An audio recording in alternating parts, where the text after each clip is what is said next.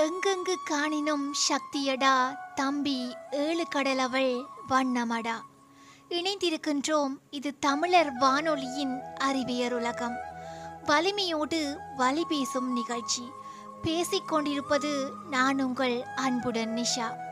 ஒவ்வொரு நாளும் பெண்களுக்குள்ளாக இருக்கக்கூடிய மன உணர்வுகளை ஆசைகளை ஆழமான வலிமைகளை வலிகளையும் இணைத்தே பேசிக்கொண்டிருக்கின்றோம் இரண்டாயிரத்தி ஆறாம் ஆண்டு தோஹாவில் நடந்த ஆசிய விளையாட்டுப் போட்டியின் தடகள பிரிவில் வெள்ளிப் பதக்கம் வாங்கியவர்தான் சாந்தி.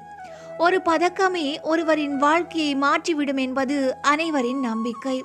ஆனால் சாந்தி வாங்கிய பதக்கம் அவரின் ஒட்டுமொத்த வாழ்க்கையை தலைகீழாக புரட்டி போட்டு சின்னாபின்னமாக்கிவிட்டது என்றே சொல்ல வேண்டும்.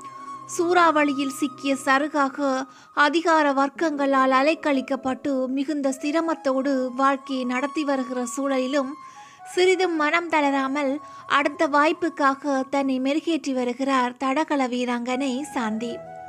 புதுக்கோட்டை மாவட்டம் காதக்குறிச்சி கிராமத்தை சேர்ந்த சவுந்தரராஜன் என்பவரின் மூத்த பெண்தான் இவர். செங்கல் சூளையில் கூலிக்கு வேலை பார்க்கும் அப்பாவுக்கு உதவ போனவர் அங்கேயே தானும் வேலை செய்ய ஆரம்பித்தார். செங்கல் சூளையில் இருந்தவர் வீட்டுக்கு செல்வதாக இருந்தால் நடந்து செல்ல மாட்டார். ஓட்டம்தான். இவரின் ஓட்டம் வேகமாக இருப்பதை பார்த்த உள்ளூர் பிரமுகர்கள் சாந்தியை பற்றி பேச ஆரம்பித்தார்கள். உள்ளூர் கோச் ஒருவர் சாந்தியை முறைப்படி ஓட்டம் பழக அழைத்தார். அந்த தருணத்தில் வறுமையின் காரணமாக பள்ளியில் இருந்து இடைநிறுத்தம் செய்யும் அளவில் இருந்தார் சாந்தி. எனினும் ஓட்டத்தில் விடாப்பிடியாக இருந்த சாந்தியை பள்ளிக்கு அழைத்து சென்று முறைப்படியான பயிற்சியும் கொடுத்தார்கள். புதுக்கோட்டையில் ஓடுவதற்கு சரியான இடமில்லை என்பதால் சாலையின் ஓரமாக ஓட ஆரம்பித்தார். விளைவு நாளடைவில் நாட்டின் புகழ்பெற்ற விளையாட்டு மைதானங்களிலெல்லாம் சாந்தியின் கால்கள் ஓடின. சாந்தியின் ஓட்டம் நிற்கவில்லை. ஒருபுறம் வறுமையும் வெறுமையும் சாந்தியை துரத்தினாலும் அவளோ அதை பொருட்படுத்தாமல் பதக்கங்களை குறிவைத்து ஓடிக்கொண்டிருந்தாள். ஒரு கட்டத்தில் தேசிய அளவில் நூற்றுக்கும் மேற்பட்ட பதக்கங்களும் சர்வதேச அளவில் பதினோரு பதக்கங்களும் வாங்கி தமிழகத்தின் தங்க மங்கையாக மிளிர்ந்தாள். அவளது கல்லூரி காலத்தில் இந்திய அளவிலான பல்கலைக்கழகங்களுக்கிடையே நடந்த தடகள போட்டிகளில் சாந்தி ஏற்படுத்திய ரெக்கார்டை இன்றளவும் யாருமே பிரேக் செய்யவில்லை. இப்படி எல்லாமே நன்றாக இருந்தும் சாந்தி எனும் கருப்பு தங்கமங்கையின் வாழ்வில் புயல் வீச துவங்கியது ஏன்? இரண்டாயிரத்தி ஆறில் தோகாவில் நடந்த ஆசிய விளையாட்டுப் போட்டியில் உலகம் முழுவதிலும் இருந்து நாற்பத்தைந்து நாடுகள் கலந்து கொண்டன. இந்தியாவின் சார்பில் தடகள போட்டிக்கு சென்ற சாந்தி இருநூறு மீட்டர் ஓட்டப்பந்தயத்தில் வெள்ளிப்பதக்கம் வாங்கி இந்திய தேசிய கொடியோடு கம்பீரமாக மைதானத்தை வலம் வந்தார். அவர் உடம்பில் கொட்டிய வெற்றியின் வியர்வை காயும் முன்பே அவர் மனதில் நெருப்பாய் இடியை பாய்ச்சினார்கள். சாந்தி வாங்கிய பதக்கத்தோடு அவரது உழைப்பு கனவுகளையும் சிதைத்தார்கள். அதற்கு சொல்லப்பட்ட காரணம் பதக்கம் வாங்கிய சாந்தி ஒரு பெண் இல்லை. அவரது உடம்பில் ஆண் தன்மை அதிகமாக இருக்கிறது. ஆண்களுக்கான சுரப்பிகள் சுரக்கின்றன என்பதுதான். பெயர் இல்லாமல் வந்த மொட்டை கடதாசி போல மொட்டை புகாரை கணக்கில் வைத்துக்கொண்டு சாந்தியை பாலின பரிசோதனைக்கு ஆட்படுத்தினார்கள். விளையாட்டுத் துறையில் தன்னை ஆண் என்று ஒரு ஆண் நிரூபிக்க வேண்டிய அவசியமே கிடையாது. ஆனால் ஒரு பெண் மட்டும் இங்கு தன்னை நிரூபிக்க வேண்டிய கட்டாய சூழல் இருக்கிறது. சாந்தியை பத்து மருத்துவர்கள் பாலின பரிசோதனை செய்தார்கள். அதில் ஒருவர் மட்டும் பெண் மருத்துவர். இந்தியா சார்பில் சாந்தியோடு சென்ற மருத்துவர் பரிசோதனை செய்யும் கூடத்தின் வெளியே காத்திருக்க மற்ற ஆண் மருத்துவர்களின் முன்பு சாந்தியின் உடைகளை களைந்து நிர்வாணப்படுத்தினார்கள். பரிசோதனை என்ற பெயரில் வார்த்தைகளால் வர்ணிக்க முடியாத அளவுக்கு கொடுமைகள் அரங்கேறின. கூனி குறுகி மிகுந்த அவமான உணர்வோடு வெளியே வந்தார். இந்தியாவின் சார்பில் சென்ற அலுவலர்கள் எவரும் இது குறித்து வாயம் திறக்கவில்லை.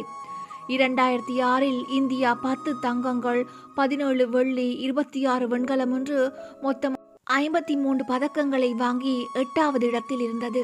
ஆனால் அதை பற்றிய பேச்சுக்கள் இல்லை. சாந்தியின் விஷயமே பெரிதும் பேசப்பட்டது. இரண்டாயிரத்தி ஏழாம் ஆண்டு கூகுளில் அதிகம் தேடப்பட்ட நபராக சாந்தி வலம் வந்தார். இருநூறுக்கும் மேற்பட்ட ஊடகங்களில் முன்னூறு மொழிகளில் சாந்தியின் நிலைமை குறித்து கட்டுரை எழுதினார்கள்.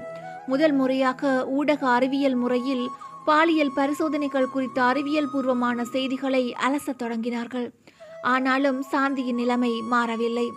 முன்பெல்லாம் சாந்தி ஓடுவதை பார்க்க விளையாட்டு திடலில் கூடிய கூட்டம் இந்த நிகழ்வுகளுக்கு பிறகு அவரை வேறு கண்ணாட்டத்தோடு பார்க்க துவங்கியது. அவரின் காதுக்கு கேட்கும்படியாக மோசமான வார்த்தைகளால் சுட்டு பொசுக்கினார்கள். சாந்திக்கு ஆறுதலாக இருந்தது வெகு சிலரே. ஒரு கட்டத்தில் தற்கொலைக்கு முயற்சி செய்ய பிறகு காப்பாற்றப்பட்டார். சாந்தியின் சான்றிதழ்கள் வளர்ந்த சூழல் பிறப்பு சான்றிதழ் என்று அனைத்திலும் அவர் ஒரு பெண்ணாகவே திகழ விளையாட்டு உலகமோ அவரை ஆண் தன்மை கொண்டவர் என்றது. தன்னை நிரூபிக்க அவரேறாத படிகள் இல்லை சந்திக்காத பிரபலங்களும் இல்லை. சர்வதேச அளவில் சாந்தியின் பெயர் பேசப்பட்டது. பல்வேறு நாடுகள் சாந்திக்கு ஆதரவாக குரல் கொடுத்தன. ஆனால் இந்தியா சார்பில் யாரும் வாய் திறக்க முன் வரவில்லை.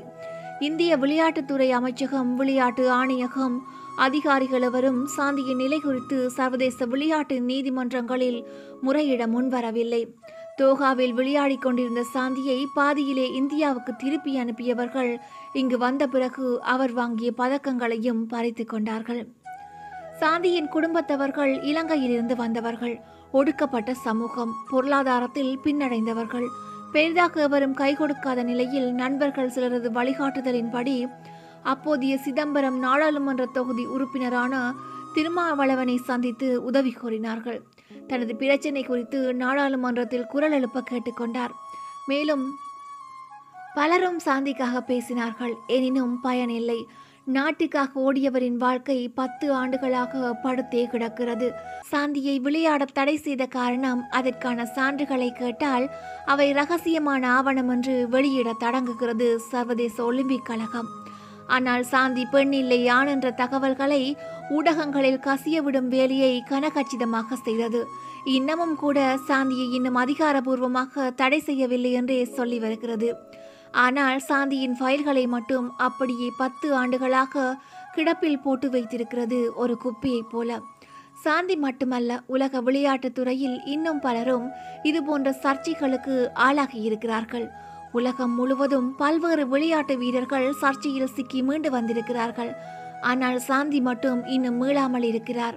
இந்திய விளையாட்டு ஆணையகம் அவரை மயிலாடுதுறையில் தற்காலிக விளையாட்டு பயிற்சியாளராக நியமித்தது. ஆனால் இதுவும் பிரச்சினைக்கான பரிகாரமாகாது. பிரச்சினையிலிருந்து மீளும் முயற்சிக்கான தடையே என்கிறார்கள். சாந்தியின் நலனில் அக்கறை கொண்ட நடுநிலையாளர்கள்.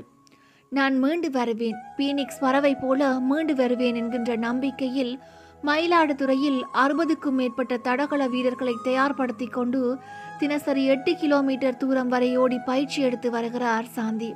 அவர் மீது சுமத்தப்பட்ட களங்கம் இந்தியாவின் மீது சுமத்தப்பட்டது போன்றுதான். யார் நம் மீது தெளிக்கப்பட்ட கரையை சுத்தம் செய்வது? இந்த சாந்தி மட்டுமல்ல தென்னாப்பிரிக்காவிலும் ஒருவர் இருக்கிறார். ஹாஸ்டர் செமன்யா தென்னாப்பிரிக்காவின் தடகள வீராங்கனை. இரண்டாயிரத்தி ஒன்பதில் உலக மகளிர் சாம்பியன் போட்டியில் எண்ணூறு மீட்டரில் தங்கம் வென்றவர். இரண்டாயிரத்தி பதினொன்று மற்றும் பனிரெண்டில் அதே எண்ணூறு மீட்டர் ஓட்டத்தில் வெள்ளி வென்றவர். இரண்டாயிரத்தி ஒன்பதில் கிடைத்த வெற்றிக்கு பின் இவரது வெற்றி செல்லாது இவர் ஆண் தன்மையுள்ள நபர் என்று சர்ச்சை கிளம்பியது. இவரையும் சாந்தியைப் போல பாலின சோதனைக்கு உட்படுத்தினார்கள். ஆண் தன்மை அதிகம் என்று கூறி இரண்டாயிரத்தி பத்து ஜூலை ஆறு வரை இவர் சர்வதேச போட்டிகளில் கலந்து கொள்ள தடை விதித்தார்கள். அப்போது இவருக்கு ஆதரவாக சாந்தி குரல் கொடுத்தார். இன்னும் எத்தனை நபர்களை பழிவாங்க காத்திருக்கிறது சர்வதேச விளையாட்டுக் கழகம் என்று உலகளாவிய பத்திரிகைகளுக்கு பேட்டி கொடுத்தார். உலகம் முழுவதும் காஸ்டர் செமன்யாவுக்கு ஆதரவு குவிந்தது. நெல்சன் மண்டேலா இந்த தகவலை கேட்டு கொதித்து போய் ஒரு அறிக்கையை வெளியிட்டார். அது பெரும் விவாதத்தை எழுப்பியது. காஸ்டர் செமன்யா தனியொருவர் அல்ல. அவர் தென்னாப்பிரிக்காவின் இதயம். எங்கள் நாட்டின் நம்பிக்கை. ஒரு பெண்ணை பாலின பரிசோதனையின் மூலம் மட்டுமே பெண் என்று நிரூபிக்க முடியாது. இனியும் சொல்ல போனால் இதை உலகளவில் கருப்பினத்தவருக்கு எதிரான நிற பிரிவினையாகவே பார்க்க வேண்டியிருக்கிறது. எங்கள் நாட்டின் கௌரவம் பல்வேறு நாடுகளின் முன்பு ஆடை அவிழ்த்து பார்க்கப்பட்டதை வன்மையாக கண்டிக்கிறேன். காஸ்டர் செமன்யா மீது சுமத்தப்பட்ட களங்கம் நாட்டின் மீது சுமத்தப்பட்டது போல இருக்கிறது. இந்த களங்கத்தை போக்கவில்லை என்றால் இனி தென்னாப்பிரிக்கா விளையாட்டுத் துறைகளிலிருந்து வெளியேறும். பல்வேறு நாடுகளின் தொடர்புகளையும் துண்டித்துக் கொள்ளும். காஸ்டர் சமன்யா மீண்டும் ஓட வேண்டும் என்று அறிக்கை விடுத்தார். அத்தோடு உலக மனித உரிமைகள் ஆணையத்திலும் புகார் ஒன்றை அளித்தது தென்னாப்பிரிக்கா. மேலும் உலக மனித உரிமைகள் ஆணையகம் உலக விளையாட்டு நீதிமன்றத்தை கேள்விகளால் துளைத்தெடுத்தது.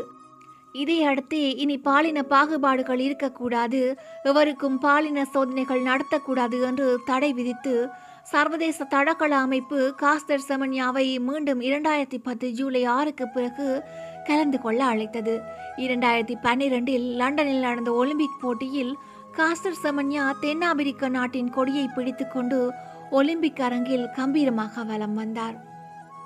கனடாவைச் சேர்ந்த கிறிஸ்டன் ஒர்லி என்பவரும் சர்வதேச ஒலிம்பிக் சங்கத்தில் சர்ச்சையில் சிக்கியவர்தான். இவர் ஒரு சைக்கிள் ஓட்டினர். ஆணாக இருந்து அறுவை சிகிச்சை செய்து கொண்டு பெண்ணாக மாறியவர். இந்த காரணத்தை காட்டி இவர் வாங்கிய சர்வதேச மெடல்களை பறித்து கொண்டனர். இரண்டாயிரத்தி நான்குக்கு பிறகு சர்வதேச ஒலிம்பிக் கமிட்டியின் சட்டத்திட்டங்களால் இவர் போட்டியில் பங்கேற்க முடியவில்லை. பீஜிங்கில் நடந்த ஒலிம்பிக் போட்டியில் சைக்கிளிஸ்டாக பங்கேற்கவும் தடை விதிக்கப்பட்டது. இவர் சர்வதேச ஒலிம்பிக் கமிட்டி மீது மனித உரிமை மீறல் நடவடிக்கையை கொண்டு வந்தார். தான் ஒரு அங்கீகரிக்கப்பட்ட பெண்ணாக கருதப்பட வேண்டுமென்று போராடி வெற்றியும் பெற்றார். ஒருவர் வெற்றி பெற்ற பிறகு அவர் பெண்தானா என்கின்ற கேள்வியை மையமாக வைத்து இது போன்ற பிரச்சனைகள் இனியும் அங்கு வரக்கூடாது. இதே இவர்களைப் போல் ஒரு ஆண் வெற்றி பெற்றிருந்தால் அங்கு எந்த பரிசோதனைகளும் தேவையில்லை. ஒரு பெண் என்றால் மட்டும் இப்படியெல்லாம் செய்யத்தான் வேண்டுமா? ஆனால் பெண்கள் பீனிக்ஸ் பறவையாய் உயர உயர பறந்து வீறு கொண்டு எழுந்து வருவார்கள். ஒரு புறத்தில் பெண்களை புகழின் உச்சியிலேற்றி கொண்டாடும் இந்த சமூகம் மறுபுறத்தில் அவர்களை வசைபாடி கொண்டுதான் இருக்கிறது.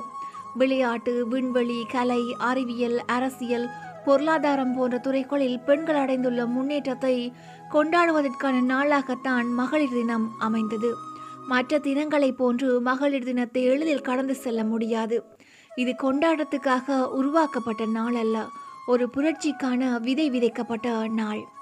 ஆமாம் பாலின பாகுபாட்டை எதிர்த்து உழைக்கும் பெண்கள் நடத்திய பல்வேறு போராட்டங்களும் புரட்சிகளும் இந்த நாளின் வரலாற்று வேர்களாக பதிந்திருக்கிறது. பெண்ணே சிறகுகள் சிறைப்பட்டு கிடந்த காலங்களிலிருந்து மீண்டு சிறகடிக்கும் பறவையாய் மாறி புறப்படு. இந்த சமூகம் அன்பு பாசம் உணர்வு உரிமை ஆசை வலி கோபம் போன்றவை இருபாலருக்கும் பொது என்பதை உணர்ந்தாலே இங்கு ஒவ்வொரு நாளும் மகளிர் தினம்தான். எங்களுக்கும் சொந்த கால்கள் உண்டு. நடந்து செல்ல எழுந்து நிற்க பெண்ணே விதி என்று தேங்கி விடாமல் வாழ்நாள் முழுவதும் வீரநடை போட்டுக்கொண்டே இரு. வாழ்க்கையை உன்னதமாக்கும். நீ பீனிக்ஸ் பறவையாய் உயர உயர பறந்து கொண்டுதான் இருக்கிறாய். ஆனால் இன்னும் உனக்கான தூரம் அதிகமாகவே இருக்கிறது. காட்டில் உள்ள செடிக்கெல்லாம் தண்ணீர் ஊற்ற ஆளே இல்லை. தன்னை காக்க தானாய் வளருமே. பெண்கள் நெஞ்சின் பாரங்கள் எல்லாம் பேணிய கொஞ்ச நேரம்தானே. விடியாமல் தான் ஓர் இரவு இது. துயர் இல்லாமல் தான் உள்ளம் கிடையாது. எவ்வளவு உண்மை எவ்வளவு வலி எவ்வளவு சோதனை. யாவும் கடந்து வருவார்கள் மீண்டும் மீண்டும் உயிர் தொழும் பீனிக்ஸ் பறவைகளாய் பெண்கள். பெண் என்னை பொறுத்தவரை ஆறில்லா ஊருக்கு அழகு பால் நூலகமில்லா ஊருக்கு அறிவு பால் என்பது போல பெண்ணில்லா வாழ்வே பால் என்பதே என்னுடைய எண்ணம். பெண் என்பவள் ஆக்கம் மட்டுமே தெரிந்த பிரம்மா. எதுவுமே இல்லாத இடத்தில் கூட சுயம்புவாய் எழும் சக்தி கொண்டவள். எத்தனை முறை வீழ்ந்தாலும் பீனிக்ஸ் பறவையாய் எழுந்து நிற்கும் ஆற்றல் படைத்தவள். இன்றைய நவீன உலகில் தமிழ் மக்களின் கலை கலாசார வாழ்வியல் அம்சங்கள் தடம் மாறி தடம் புரண்டு செல்கின்றன. வெளிநாட்டு பணமும் ஆடம்பர வாழ்க்கையும் இளைஞர் ஜுவதிகளின் வாழ்க்கையை சிதைத்தும் வருகின்றன. குறிப்பாக வடக்கில் வாழ்வெட்டு கலாச்சாரங்களும் மது போதை வஸ்துக்கு அடிமையானவர்களும் கண்டதும் காதல் என்று திரிபவர்களுமாக பல இளம் சமூகம் தமது வாழ்க்கையை சீரழித்து செல்கிறது. மறுபுறம் போரின் வடுக்களை சுமந்தவர்களாக பலர் இன்றும் அவலத்துக்குள்ளாகி இருக்கிறார்கள். யுத்தத்தில் அவயங்களை இழந்தவர்களாகவும் தாய் தந்தையரை இழந்தவர்களாகவும் உடன் பிறப்புகளை இழந்தோராகவும் இன்று மீளவும் எழ முடியாது நிற்கதியாக நிற்கிறார்கள். இத்தகைய நிலைமைகள் தமிழினத்தின் எதிர்காலத்தை கேள்விக்குட்படுத்தி இருக்கிறது சவால்களுக்கு மத்தியில் போரிலிருந்து மீண்டு ஒரு பீனிக்ஸ் பறவையாக எழுச்சி பெற்றிருந்தார் பதினேழு வயது மாணவி ரோஹிதா புஷ்பதேவன். முழு இலங்கையினதும் புலம்பெயர் தமிழ் சமூகத்தினதின் கவனத்தை ஈர்த்திருக்கிறார். இளம் சமூகம் மீது நம்பிக்கையும் கட்டியெழுப்பியிருக்கிறார். அதற்கு காரணம் ரோஹிதாவின் தன்னம்பிக்கையும் முயற்சியுமே. அதன் வெளிப்பாடே அவர் கண்டுபிடித்த குருதியை பெற்றுக்கொள்ளும் தானியங்கி ரோபோ இயந்திரம். இரண்டாயிரத்தி இரண்டாம் ஆண்டு ஜூலை மாதம் பதினெட்டாம் திகதி கிளிநொச்சி மாவட்டத்தின் ஸ்கந்தபுரம் என்ற கிராமத்தில் பிறந்தவர் ரோஹிதா. அன்பான அப்பா அரவணைக்கும் அம்மா பாசத்திற்கு தங்கு என நான்கு பேரை கொண்ட அழகிய குடும்பம் அது. காலங்கள் உருண்டோடின யுத்த மேகம் ஸ்கந்தபுரத்தையும் சூழ்ந்து கொள்ள அங்கிருந்து மெல்ல மெல்ல இடம்பெயர்ந்தது ரோஹிதாவின் குடும்பம். இதன்போது அவர்களது வாழ்க்கையிலும் விதி விளையாடியது. சந்தோஷமாக இருந்த அந்த அழகிய குடும்பம் போர் சிதைத்தது. இரண்டாயிரத்தி ஒன்பதாம் ஆண்டு இறுதியுத்த கால பகுதியில் தனது தந்தையை இழந்து தாய் மற்றும் சகோதரியோடு வவுனியாவிற்கு இடம்பெயர்ந்து வந்த ரோஹிதா குடும்பம் நலன்புரி நிலையத்தில் சிறிது காலம் அதன் பின் மீள்குடியேற்றம் என வந்தபோது வவுனியாவிலேயே வாடகை வீட்டில் வசிக்க தொடங்கினர். தந்தையை இழந்த நிலையில் தாயின் அரவணைப்பு மற்றும் வழிகாட்டலில் ரோஹிதாவும் சகோதரியும் வளர்ந்து வந்தார்கள். தனது ஆரம்ப கல்வியை வவுனியா விபுலானந்தா கல்லூரியில் கற்றார். போரின் கொடுமை வறுமை என்பவற்றை தாங்கியவாறு கல்வியை தொடர்ந்த ரோஹிதா புதிதாக எதையாவது கண்டுபிடித்து சாதனை படைக்க வேண்டும் என்ற எண்ணத்தோடு சாதாரண தரம் தொடக்கம் சிந்தித்து செயற்பட்டு வந்திருக்கிறார். கல்வி பொது சாதாரண தர பரீட்சையில் ஃபோர் ஏ த்ரீ பிசிஎஸ் பெற்று தொழில்நுட்பத் துறையில் உயர்கல்வியை தொடர விரும்பி வவுனியா சைவ பிரகாசா மகளிர் கல்லூரியில் அனுமதி பெற்று அங்கேயே உயர்தரத்தை படித்திருக்கிறார். இதன் போதே நீரிழிவு நோயாளர்களின் சர்க்கரையின் அளவையும் குருதியின் வகையையும் பரிசோதிக்க தேவையான குருதியை பெற்றுக்கொள்ளும் தானியங்கி ரோபோ இயந்திரத்தை கண்டுபிடித்து சாதனை படைத்திருக்கிறார். பாடசாலையில் தொழில்நுட்ப பிரிவுக்கு வழங்கப்பட்ட பொருட்களை கொண்டும் பாவனையற்ற அச்சு பொருட்களை கொண்டும் இதை வடிவமைத்துள்ளார். அந்த வருடம் அறிமுகப்படுத்தப்பட்ட போட்டியொன்றில் இதை செய்யலாம் என முடிவெடுத்து இதை செய்து முடித்துள்ளதாக தெரிவிக்கும் ரோஹிதா இதை மாகாண மட்டத்தில் இடம்பெற்ற ரோபோட்டிக் போட்டியில் பங்கேற்க வைத்ததன் ஊடாக மாகாண மட்டத்தில் முதலாம் இடத்தை பெற்றுக்கொண்டுள்ளதோடு தேசிய மட்டத்தில் இடம்பெறும் போட்டிக்கும் தெரிவாகியிருந்தார்.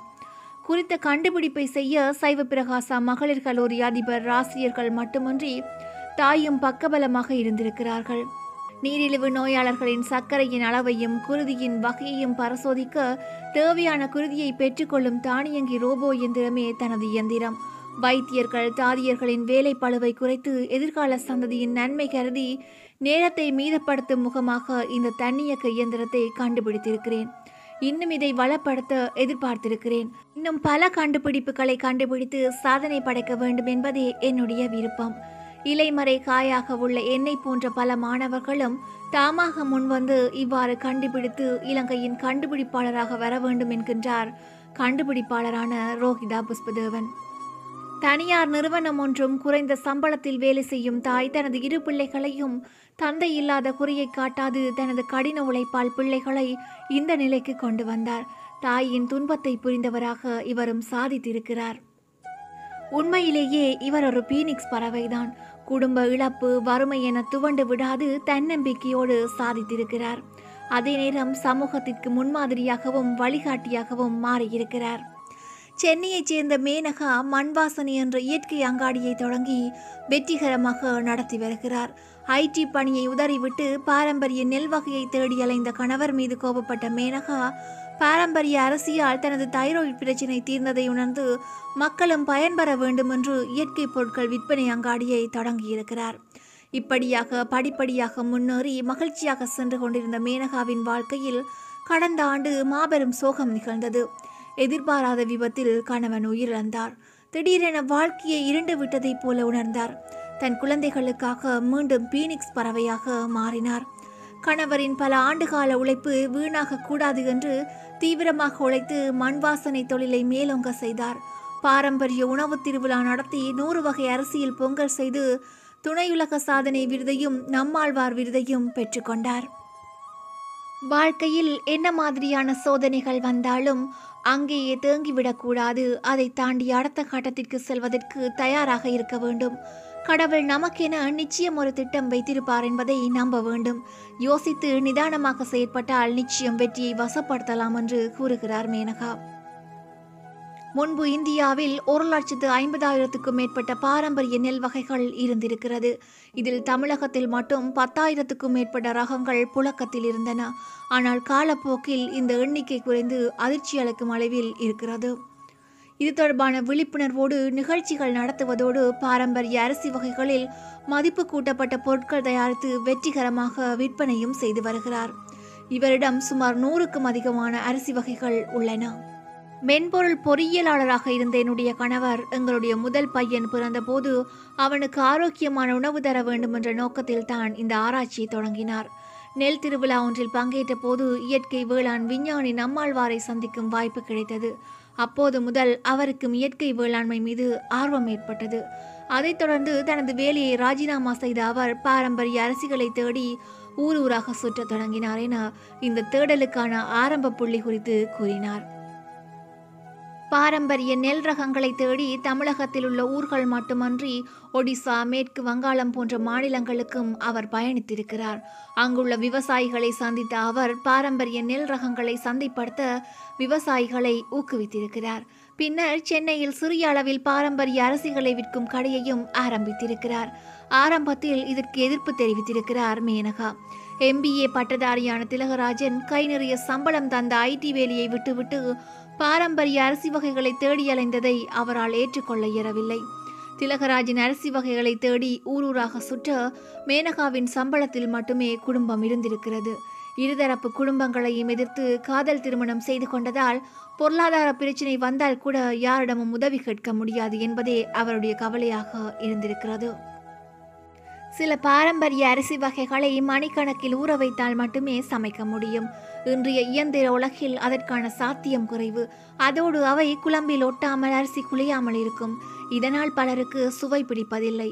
எனவே வாடிக்கையாளர்களுக்கு எளிதாக சமைக்கும் வகையில் அதே சமயத்தில் சுவையானதாக பாரம்பரிய அரிசி வகைகளை மாற்றித்தர வேண்டுமென்றே முடிவு செய்தோம். அதைத் தொடர்ந்து பாரம்பரிய அரிசி வகைகளிலிருந்து மதிப்பு கூட்டும் பொருட்கள் தயாரிக்க ஆரம்பித்தோம். இதற்கு மக்களிடம் நல்ல வரவேற்பு இருந்ததால் எங்கள் வியாபாரம் சூடு பிடித்தது மக்களுக்கு நல்ல பொருட்களை விற்பனை செய்கிறோம் என்ற திருப்தியும் கிடைக்கிறது என்கிறார் மேனகா. தற்போது பாரம்பரிய அரிசி வகை மற்றும் தானியங்களை பயன்படுத்தி கஞ்சி இட்லி தோசை பணியாரம் இடியப்பம் சத்துமா உள்ளிட்ட ரெடிமிக்ஸ் வகைகளை தயாரித்து விற்பனை செய்து வருகிறார். இயற்கை அங்காடிகள் மூலம் விற்பனை செய்யப்படும் இவரது தயாரிப்புகளை மக்கள் விரும்பி வாங்கி செல்கிறார்கள். இது தவிர மண் வாசனை என்ற பெயரில் தனியாக கடையும் நடத்தி வருகிறார். பாரம்பரிய உணவு முறைக்கு மீண்டும் மக்கள் மாறினாலே தடுப்பூசிகள் உள்ளிட்ட மருத்துவ செலவுகள் குறையும் என்பது மேனகாவின் வாதம். வைத்தியனுக்கு தருவதை வாணிபனுக்கு கொடு என்கின்றார் அவர். கணவரின் பல ஆண்டுகால உழைப்பு வீணாகக்கூடாது என்ற கவலை ஒருபுறம் தன் குழந்தைகளின் எதிர்காலத்திற்காக பொருள் சேர்க்க வேண்டும் என கட்டாயம் ஒருபுறம் முழு மூச்சில் தான் இவர் தொழிலில் இறங்கினார். கணவன் இறந்து போய்விட்டாரே என்று அவர் சோர்ந்து போய்விடவில்லை. பீனிக்ஸ் பறவையாய் உயர பறந்திருக்கிறார். கணவரின் பிறந்த நாளான நவம்பர் இருபத்தைந்தாம் திகதி அவரின் ஆசைப்படி சென்னையில் பாரம்பரிய உணவுத் திருவிழாவை நடத்தினார். இதில் ஆண் பெண் திருநங்கை என முப்பாலினத்தவர் நூறு பேர் சேர்ந்து நூறு வகையான பாரம்பரிய அரிசி வகைகளை கொண்டு விதவிதமான பொங்கல் சமைத்து சாதனை படைத்தார்கள். இதற்காக மேனகா அசிஸ்ட் வேர்ல்ட் ரெக்கார்ட்ஸ் எனும் துணை உலக சாதனை விருதை பெற்றார். அதோடு திலகராஜனுக்கு கிடைக்கவிருந்த விருதையும் பெற்றுக்கொண்டார் இன்றைய வாழ்க்கை சூழலில் நாம் உண்ணும் உணவில் சத்து இருக்கிறதா என்பதை பார்க்கிறதை விட விஷம் இல்லாமல் இருக்கிறதா என்று பார்க்க வேண்டிய நிர்பந்தத்தில் இருக்கிறோம். அந்த அளவுக்கு பூச்சிக்கொல்லிகளால் மண் பால்பட்டு அதில் விளையும் பயிர்கள் நாசமாகி இருக்கிறன. பொதுவாக நீரிழிவு பாதிக்கப்பட்டவர்கள் அரிசி உணவை அதிகம் எடுத்துக்கொள்ளக்கூடாது என்பது அறிவுரை. ஆனால் பாரம்பரிய அரிசிகளை குழந்தைகள் முதல் வயதானவர் வரை எந்த நோயால் பாதிக்கப்பட்டவரும் சாப்பிடலாம் என்கிறார் மேனகா. பாரம்பரிய அரிசி வகைகளில் மதிப்பு கூட்டப்பட்ட பொருட்கள் மட்டுமின்றி மசாலா பொருட்கள் வடகம் பொடி வகை போன்றவற்றையும் தயாரித்து விற்பனை செய்து வருகிறார். சுமார் ஐம்பத்தி ரெண்டு வேல்யூ ஆடட் பொருட்கள் அவர் தயாரித்து வருகிறார். பல இடங்களில் விவசாயிகள் தங்கள் குடும்பத்திற்கு மட்டுமே சில வகை அரிசி வகைகளை பயிரிட்டுக் கொள்கிறார்கள். இந்த நிலை மாற வேண்டும். மக்கள் அதிகளவில் வாங்கினால் மட்டுமே இந்த வகை நெல்லை அதிகளவில் விவசாயம் செய்ய முடியும். அப்போது அரிசியின் விலை தானாக குறையும் என்கின்றார் மேனகா. தோல்வியைக் கண்டு துவண்டு விடாமல் வெற்றியை நோக்கி முன்னெடுத்து வைக்கும் பெண்கள் அனைவருமே உண்மையில் போற்றத்தக்கவர்கள்தான். இன்னும் ஒரு நிகழ்ச்சியில் சந்திக்கும் வரை உங்களிடமிருந்து விடைபெறும் நான் அன்புடன் நிஷா. இது தமிழர் வானொலியின் அறிவியர் உலகம். வலிமையோடு வழிபேசும் நிகழ்ச்சி.